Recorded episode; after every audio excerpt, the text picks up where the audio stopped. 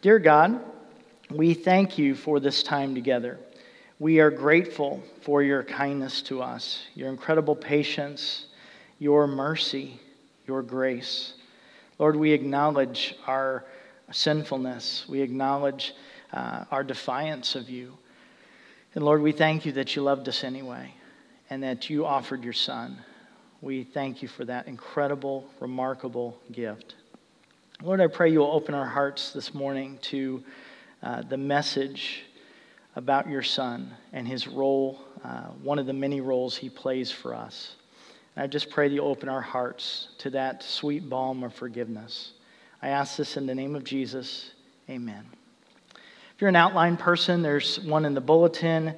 And also, if you're online, there should be an outline that's available there on the Facebook page that you can grab.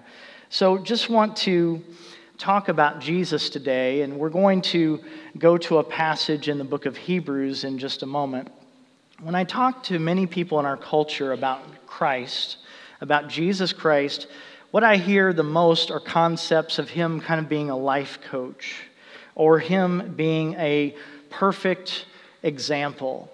And while I think those are true, those statements are true, when I have those conversations, I believe that a person, if that's all they see in Christ, they're missing the point because those don't really deal with our main problem, with the problem that has shattered our souls, with the problems that have separated us from our Creator. And that is our sin problem. R.C. Sproul, I read years ago, and he said he described sin in this way. He said it is committing cosmic treason against God. And the idea is that God has established right and wrong, God has established his law, and we are lawbreakers. My professor, Jack Cottrell, was in seminary, talked about uh, double trouble when it comes to our sins. He talked about the idea that sin uh, makes us guilty. It's that lawbreaker piece of what sin means. And it could be just very, very blatant. It can be, you know, that we're defiant. It could also be that we just miss the mark. Because the law doesn't just call us to avoid certain negative things, it calls us to the positive. It calls us to love others, and we don't quite hit that. We miss the mark. Like shooting at a target, and you don't even hit the target sometimes. And so, the first part of our double trouble with sin is that we are lawbreakers that we it makes us guilty. And this is a serious problem. And just as a criminal shakes in fear before a judge who's about to hand down a sentence we as defiant lawbreakers someday will sit before or stand before our Maker, our Creator, who is holy and perfect and righteous, and we will answer for our behavior. And that ought to give us pause. The second part of our double trouble is that sin also gives us a sinful heart. Sin is like a sickness. Jeremiah talks about our sin being deceitful and that our heart, our heart is deceitful and desperately wicked, which is fascinating because in our culture, it's very common for people to give the advice follow your heart. And I think I know what they mean by that. It's follow your passion when it comes to your work. And that's, that's not all bad, but be very careful about following your heart. Your heart can get you in trouble if it's not a redeemed new heart in Christ. The Apostle Paul talks about our spiritual condition not just as sickness like Jeremiah, he actually uses the image of that we're spiritually dead talks about this in the book of Ephesians.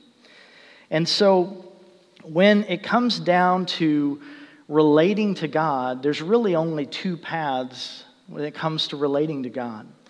One path is the path of law. And the way Cottrell sums this up, he says, Keep the commandments, escape the penalty. Break the commandments, suffer the penalty. Now that's fair, right? Keep the commandments, escape the penalty, break the commandments, suffer the penalty. The problem is the penalty is eternal separation from God. We refer to it as a place called hell. And it's a terrible thing to be separated from all that is good and right and holy and loving. And yet, that is the penalty for our lawlessness and our rebellion. This really is not just the way that secular mankind tends to approach God. This really is the path of religion. Because religion, if you dig down into most religions, whether it's Hinduism, whether it's Mormonism, whether it's Buddhism, it, there's this concept of just, you know, trying to be good, to do certain things. And not every faith system has the idea of a creator, personal God, but most do. And most, there's this idea that to get close, you have to be good and you earn your way. Timothy Keller, the author and pastor, once said this. He said, The essence of other religions is advice. So it's advice on how to do that, whereas Christianity is essentially news. Good news that Jesus Christ came and died for our sins and took care of our sin problem and offers us a way that is not based on ourselves because ourselves, we are inadequate. We will not do it. See, the way of grace, according to Jack Cottrell, my professor, he said this is to keep the commandments but to suffer the penalty. That doesn't sound fair. Keep the commandments but suffer the penalty. It's not fair. But Jesus signed up for it. He said, I'll do it. He came and he lived a sinless life, and he offered it for me and for you for all of your sins. And so he did that. That's the first part of what makes grace work. Keep the commandments, but suffer the penalty, so that the rest of us, we have broken the commandments, but escaped the penalty. And what is given to us is this gift of salvation, not this way of self improvement, although we will change and grow, but this gift of salvation. And so we need to understand this. Our problem, you may think that your main problem is self esteem. You may think that your main problem is the struggles in your marriage or your finances. Your main problem, the number one problem in your life and mine, is our sin. It's our sin. It's our rebellion, it's our lawlessness, it's our brokenness, and our sickness.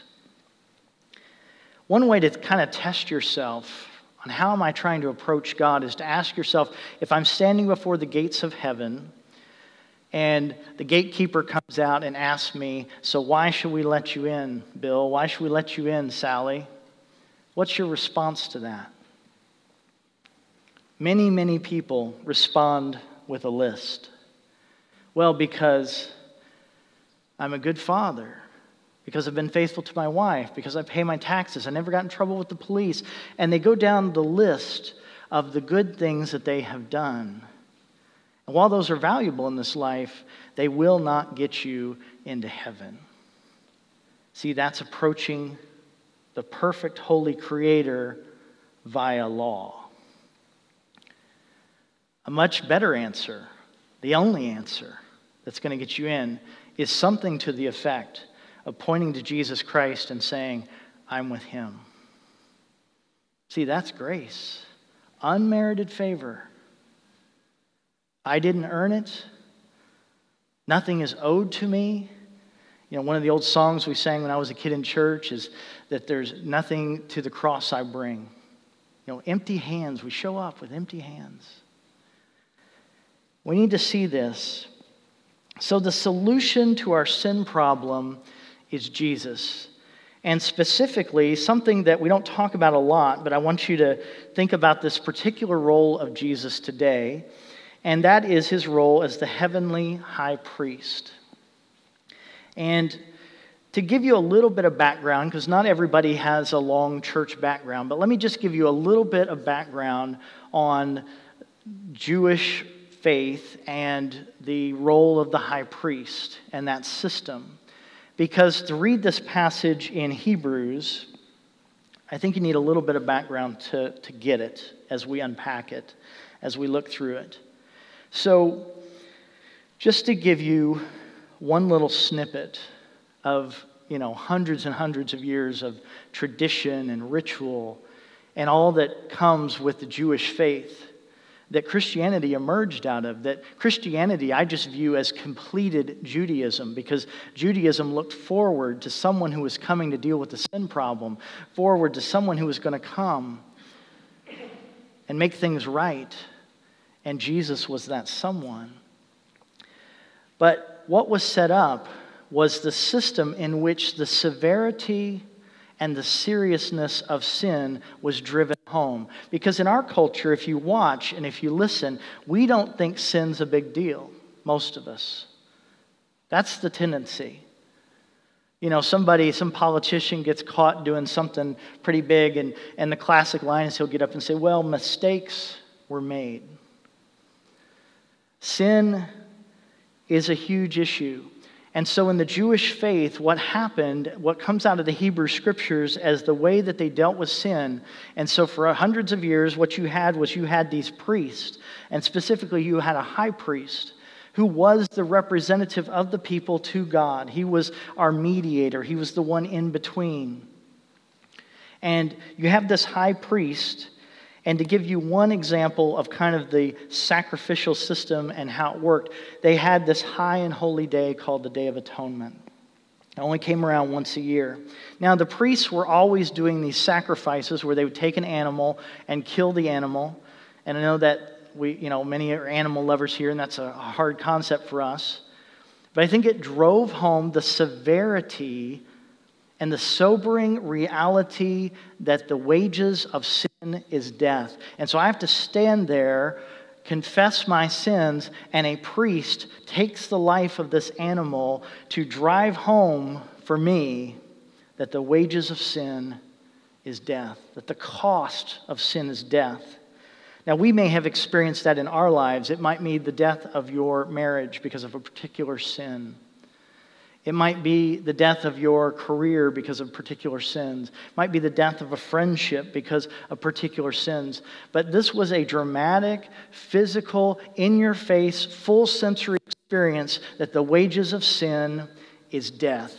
And you watch this animal pay this price for you to temporarily cover your sins as they're rolled forward to the cross of Jesus Christ as the final sacrifice. So on the Day of Atonement, the priest, the high priest, would get up. He would bathe himself, this picture of cleansing. He would put on his official outfit so that he is in that, that mode as the mediator between God and man. And once a year, he would do this Day of Atonement ritual. Now, what would happen is first, he would offer a bull, a sacrifice of a bull for his own sins and the sins of his household. Now, make a make a note of that, that we had a high priest in Judaism who had a sin problem. Had the exact same problem I have, the same problem you have. Does that make you nervous that he's the mediator? He's the one that's going to fix this when he's got the exact same problem I do? And then what he does is then he takes two goats, and one he confesses the sins of the nation, the people, and he lays their hands on this goat. They call it the scapegoat. That word, that term is still in our language today. And the idea is they lay the sins of the group on this particular person, and they let the goat go, and he runs off into the wilderness. And the idea is you don't see those sins again. Then takes the other goat, sacrifices that animal, and you see that message of the wages of sin is death. Then the blood from that animal that's sacrificed, I apologize if you're squeamish, but this was the Jewish faith, this temporary faith that points to the Messiah and what we have in Jesus. And he takes the blood and he goes into what represents the very presence of God, whether it's the tabernacle or later in the temple and you have what represents the throne of God, the presence of God, the Holy of Holies. Now, everybody, we, we can't, if we were Jewish, we couldn't all go into the Holy of Holies. We can't just approach the Holy of Holies. That's the high priest, this one mediator, one time a year can go into the Holy of Holies. Now, it's not in the Bible, but some tell us that, that that there was a tradition that some would, um, because he's a sinner, right? And he's going into the very presence of a holy and just and righteous God. One of the dangers was what if he strikes the high priest dead? What do we do? How do we get the body out? Who wants to go in and get him? I mean, that's talk about a short straw uh, job there. And so, one of the traditions that I've read is that they'd tie a rope around the ankle of the high priest when he goes in so they could pull him out if that's what happened. Notice this system, notice this system that is given from the Hebrew scriptures, which God gave, does not, when you're looking at this, point to warmth and deep friendship and a father's love you know, all the things that we're drawn to, that the images that we use. Notice the separation. Notice how it drives home the severity of our sin problem. You can read about the Day of Atonement in Leviticus 16 if you want to. And so you see this faith system that is temporary, that is pointing to Jesus and is completed in Jesus, fulfilled in Jesus, and I want you to just have a little bit of that background before we read this passage. It's a little longer than I normally read, but I want you to read this with me. It's Hebrews chapter 7, verse 17 through chapter 8, verse 13. And I'm going to pause a lot and talk a little bit, and then I'll just pull out a few things at the end, okay? So we read this particular passage. Now, one context.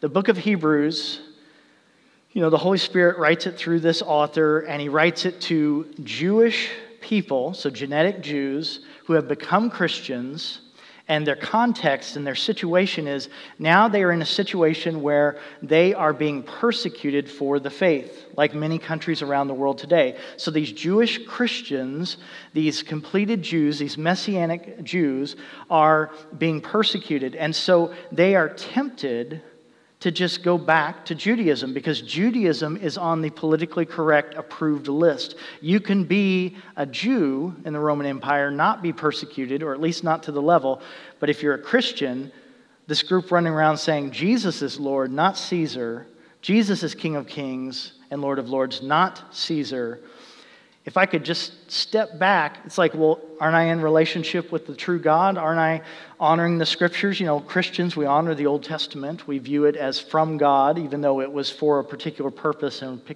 particular time. We're New Testament people now. But understand this. And so you have this, this group of people who are deeply tempted to go back to step back to avoid persecution, to leave the Christian faith and step into the Jewish faith once again. And so in the book of Hebrews, this big theme that you see is hey, Christianity is better. Watch for that word. Watch for the word superior. Now, I understand in our culture and in our day and age that we, we are trained that every viewpoint is exactly the same worth and value. And I get that. I understand that. I think we need to be respectful and kind. But here's the deal it's not about being politically correct, it's about being correct. It's about being true. What is true? And the reality is, if there's only one way that gets you to heaven, it is dishonest, disrespectful, and a terrible thing to just out of supposed kindness not tell people about the one way.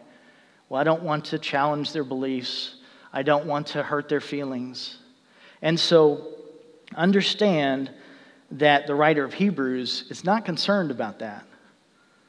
He just wants us to understand the truth. And he wants this group of people to stay where they can be saved, not step back because Judaism had its place, but now it has pointed to Messiah, and if you reject Messiah, you are not saved. Okay, here we go. Hebrews chapter 7, verse 17. For it is declared, You are a priest forever. So this is talking about Jesus. Now, notice this is a huge advantage over the priesthood of Aaron, of the Levitical priesthood in the Jewish system. Because what happens there is you're a priest for your lifetime, then you die, and it goes to your son. And you die and it goes to your son, and keeps going. In the order of Melchizedek. Melchizedek, that's an interesting name. Um, I doubt anyone this morning said to your spouse or your friend, and said, I hope he talks a lot about Melchizedek today. I'm really curious about that. I understand. I get it. But just so you understand this, uh, back in Genesis, there's this mysterious figure. And he is both a king, a king of both peace and righteousness, and he is a priest. You don't see, in the ancient world, you don't usually see the priest put together with king. You don't see those two roles meshed together. And yet Melchizedek does, and he's the king of what Salem, what becomes Jerusalem, which had a special place in God's heart and in God's plan. And so, this mysterious person who comes, we don't know anything about his gene- genealogy. And Abraham, the great Abraham, who's the father of the Jewish nation, actually kind of, you know, gives him great respect, even tithes to him, gives him gifts to Melchizedek. And here we're told Melchizedek is a priest of the Most High God, the, the one true God. And so Jesus is like this mysterious priest that we read about in the book of Genesis. And Jesus is a forever priest. He's the forever mediator and advocate between us and God. It goes on, the former regulation is set aside because it was weak and useless, for the law made nothing perfect, and a better hope is introduced. Now, he's not slamming the law. The law came from God to Moses, to the people. But the law can't change you. The law can't make you different. The law can't create internal changes in you. The law is more concerned about the external. Really, what the law does is it shows you the bar and makes it very clear that you're down here and not hitting the bar. So, a better hope is what we need. Watch for that word better, is introduced by which we draw near to God. And this really is the heart of what we hope that we draw near to God, that we have a relationship with God that we're not separated from God. John MacArthur Jr. talks, he says this is the phrase that's most important in this passage that we draw near to God, and he says it's at the heart of Christianity. And it was not without an oath Others became priests without an oath, but he became a priest with an oath because God said to him, The Lord has sworn and will not change his mind. You are a priest forever. So, once again, the eternality of Jesus' priesthood is being emphasized, but the fact that God declared it is being emphasized because the way a Jewish priest became a priest was through genetics, through genealogy. If dad's a priest and your boy, you get to be a priest. That's how it works. And you see in the Old Testament, you see that sometimes they were faithful priests, sometimes they were terrible priests. You had um, Eli, who was good in a lot of ways, but fell down on the job when it came to fathering, and his sons were terrible priests. So it wasn't a relationship with God, it wasn't God choosing them, it was genetics. We see Samuel, who was a remarkable prophet and priest, and his sons turned out kind of rotten. They were supposed to be priests. They were, you know, grandfathered in because of their genes. All right, keep going. Because of this oath, Jesus has become the guarantor of a better, notice that word better, covenant.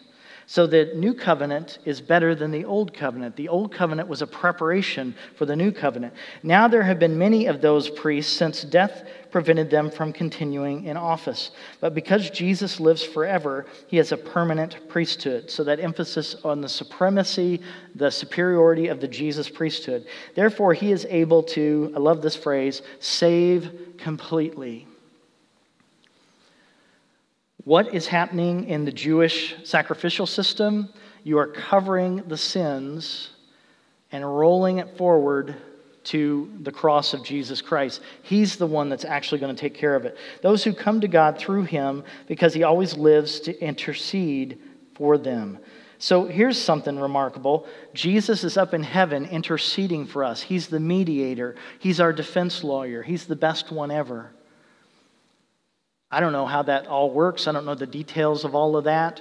Maybe God the Father shakes his head occasionally at some of our behavior, and the Son goes, Remember, Dad, he's with me. I don't know. But he intercedes for us. That's what we want. Within some faith systems, you'll see them uh, pray or ask uh, someone like Mary or a, a, Christian who has gone before to intercede for us. We don't need that. We have a high priest, Jesus himself, who intercedes for us. Such a high priest truly meets our need, one who is holy, blameless, pure, set apart from sinners, exalted above the heavens. Notice this. This is pointing to the perfection of Jesus Christ without sin. Every one of us has missed the mark. Every one of us have done wrong, but not Jesus. He is without sin.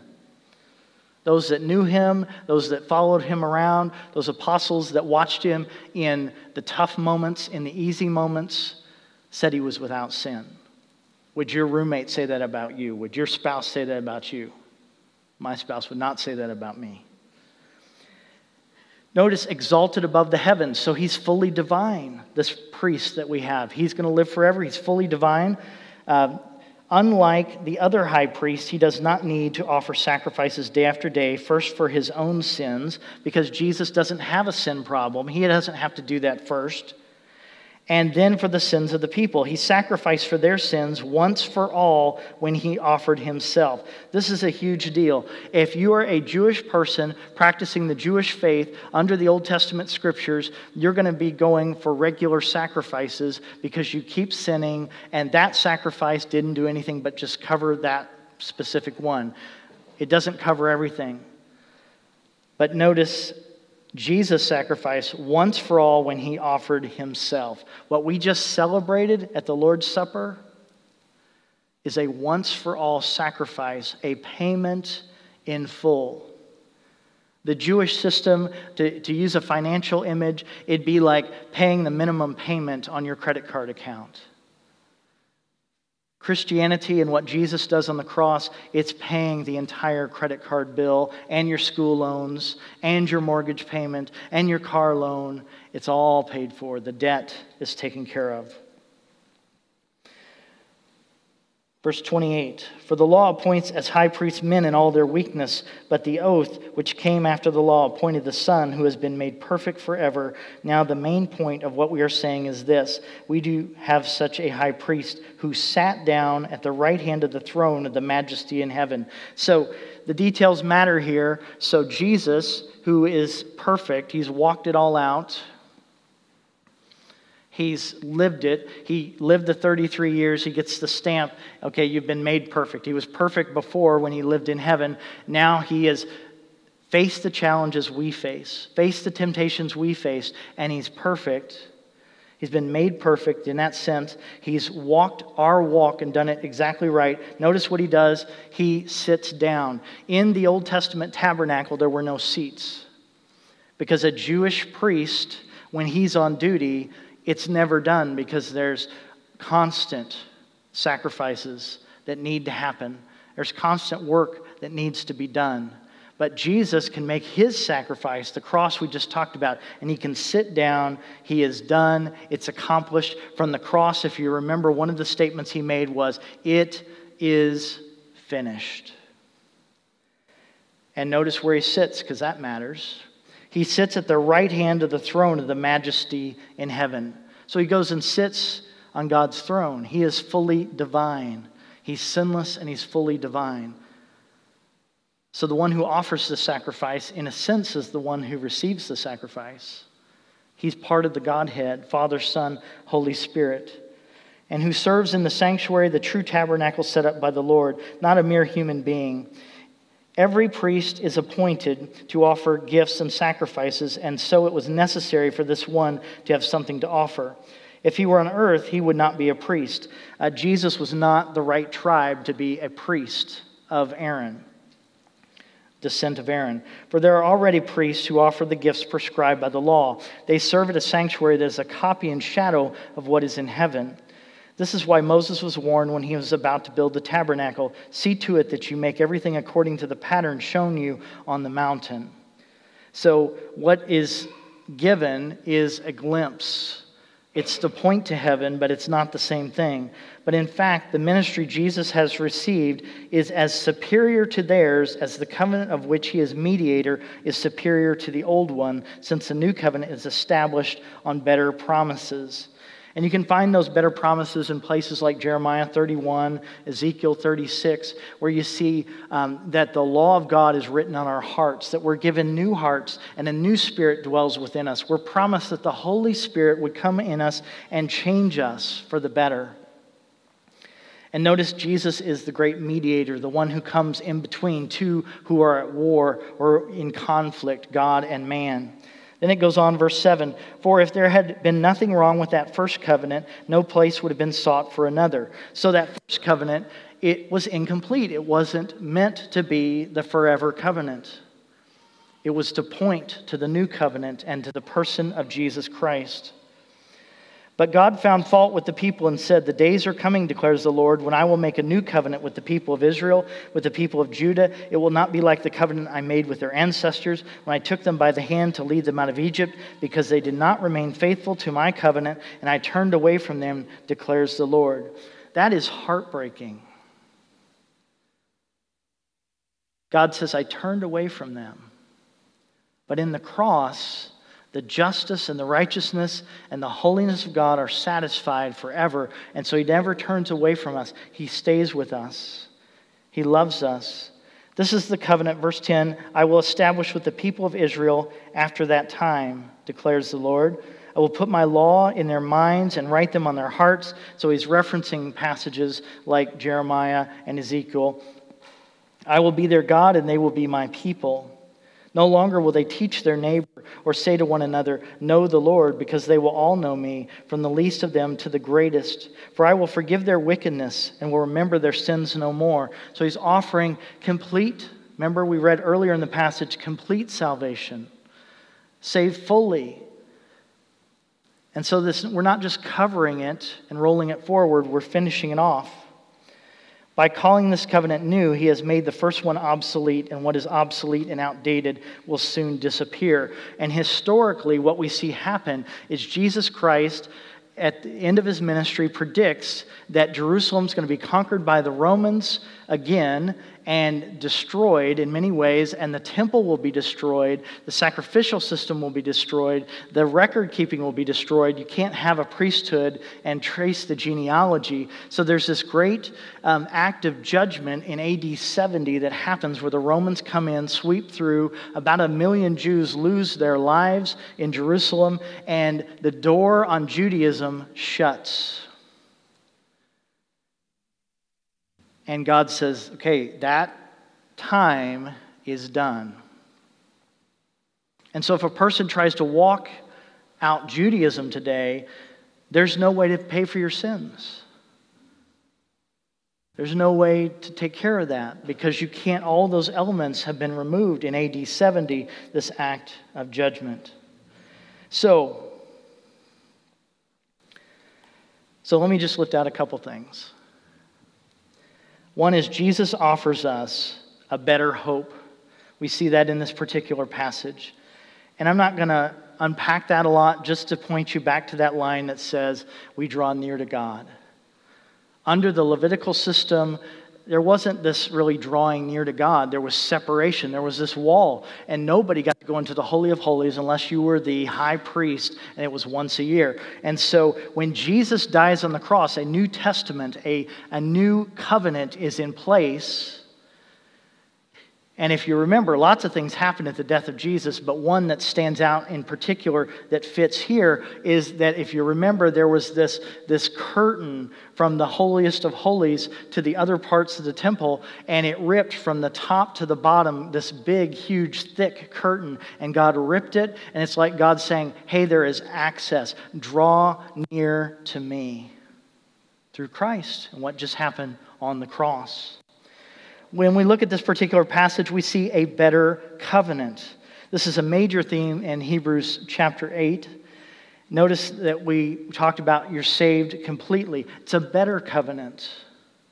You're saved completely. No more sacrifices. No more worrying about that. It's all taken care of. The Old Testament covenant was, had a lot of externals to it. The New Testament covenant is mostly about the heart and the attitudes and what's going on in the mind. I mean, there's still behaviors being covered, but it's a, it's a new covenant, it's a better covenant. And then, very clearly, one of the big emphases of this passage is a better high priest. Jesus offers us a better high priest. He's a permanent, perpetual high priest, he lives forever. It is claimed that there were about 84 high priests who served from Aaron until the destruction of the temple by the Romans in AD 70. And so a man would serve for his lifetime, then he would die, and his son would take over. And here we have an eternal priest. And, you know, in a chain of those, you could have good priests, bad priests. You could see fathers and sons. And here we have this permanent, perfect high priest. Jesus is a permanent priest. He's also perfect. He's without sin. He doesn't have the same problem that you or I have. Aaron was certainly not perfect.